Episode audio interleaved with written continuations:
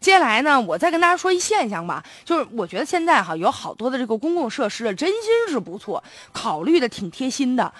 公共直饮水设施这两年越来越多的出现在了大家的身边，特别像在景区啊、公共场所，你比如说火车站、汽车站，还有一些商业街区，就人流比较繁华的地方、人流比较大的地方，就有一些直接饮水的一些设施，就你打开，然后直接就可以喝了。而且很多人有的时候口渴呀，没带水，然后呢买水又觉得好像在景区比较贵，这种呢公共直饮水的设备，您。但凡是一摁啊，特别方便，就直接喝水了，不要你钱，免费的。但是很多网友就吐槽了，说就这种啊，本来挺好的这么一个设施，现在特别尴尬。有些人你说怎么就那么不讲公德，那么没有素质呢？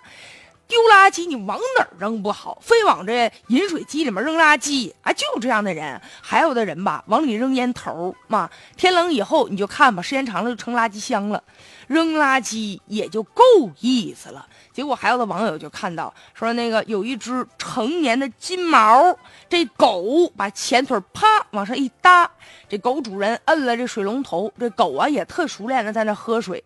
要我说，你说你也不怕闪了你舌头，腿脚也够好的哈，这狗啊，特别是狗主人，这在这给狗喝水不是一天两天了啊，训练有素啊。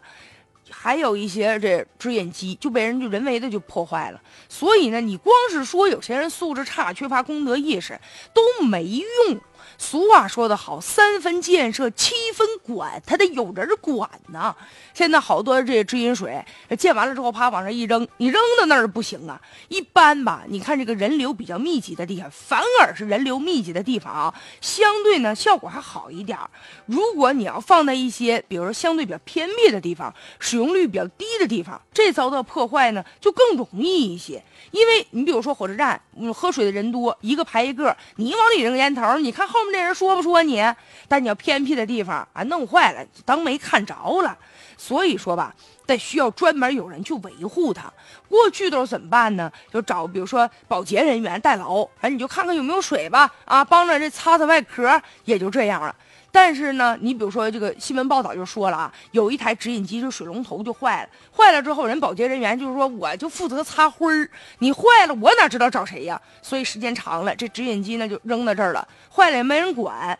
所以说要确保每一个直饮机真正的用到位，所以呢就必须要建立一个呢这个管理的一个机制。特别是在公共场场所哈，如果谁要真是故意搞破坏的话，咱能不能啊也处理他？你把他弄坏了，你就赔呗。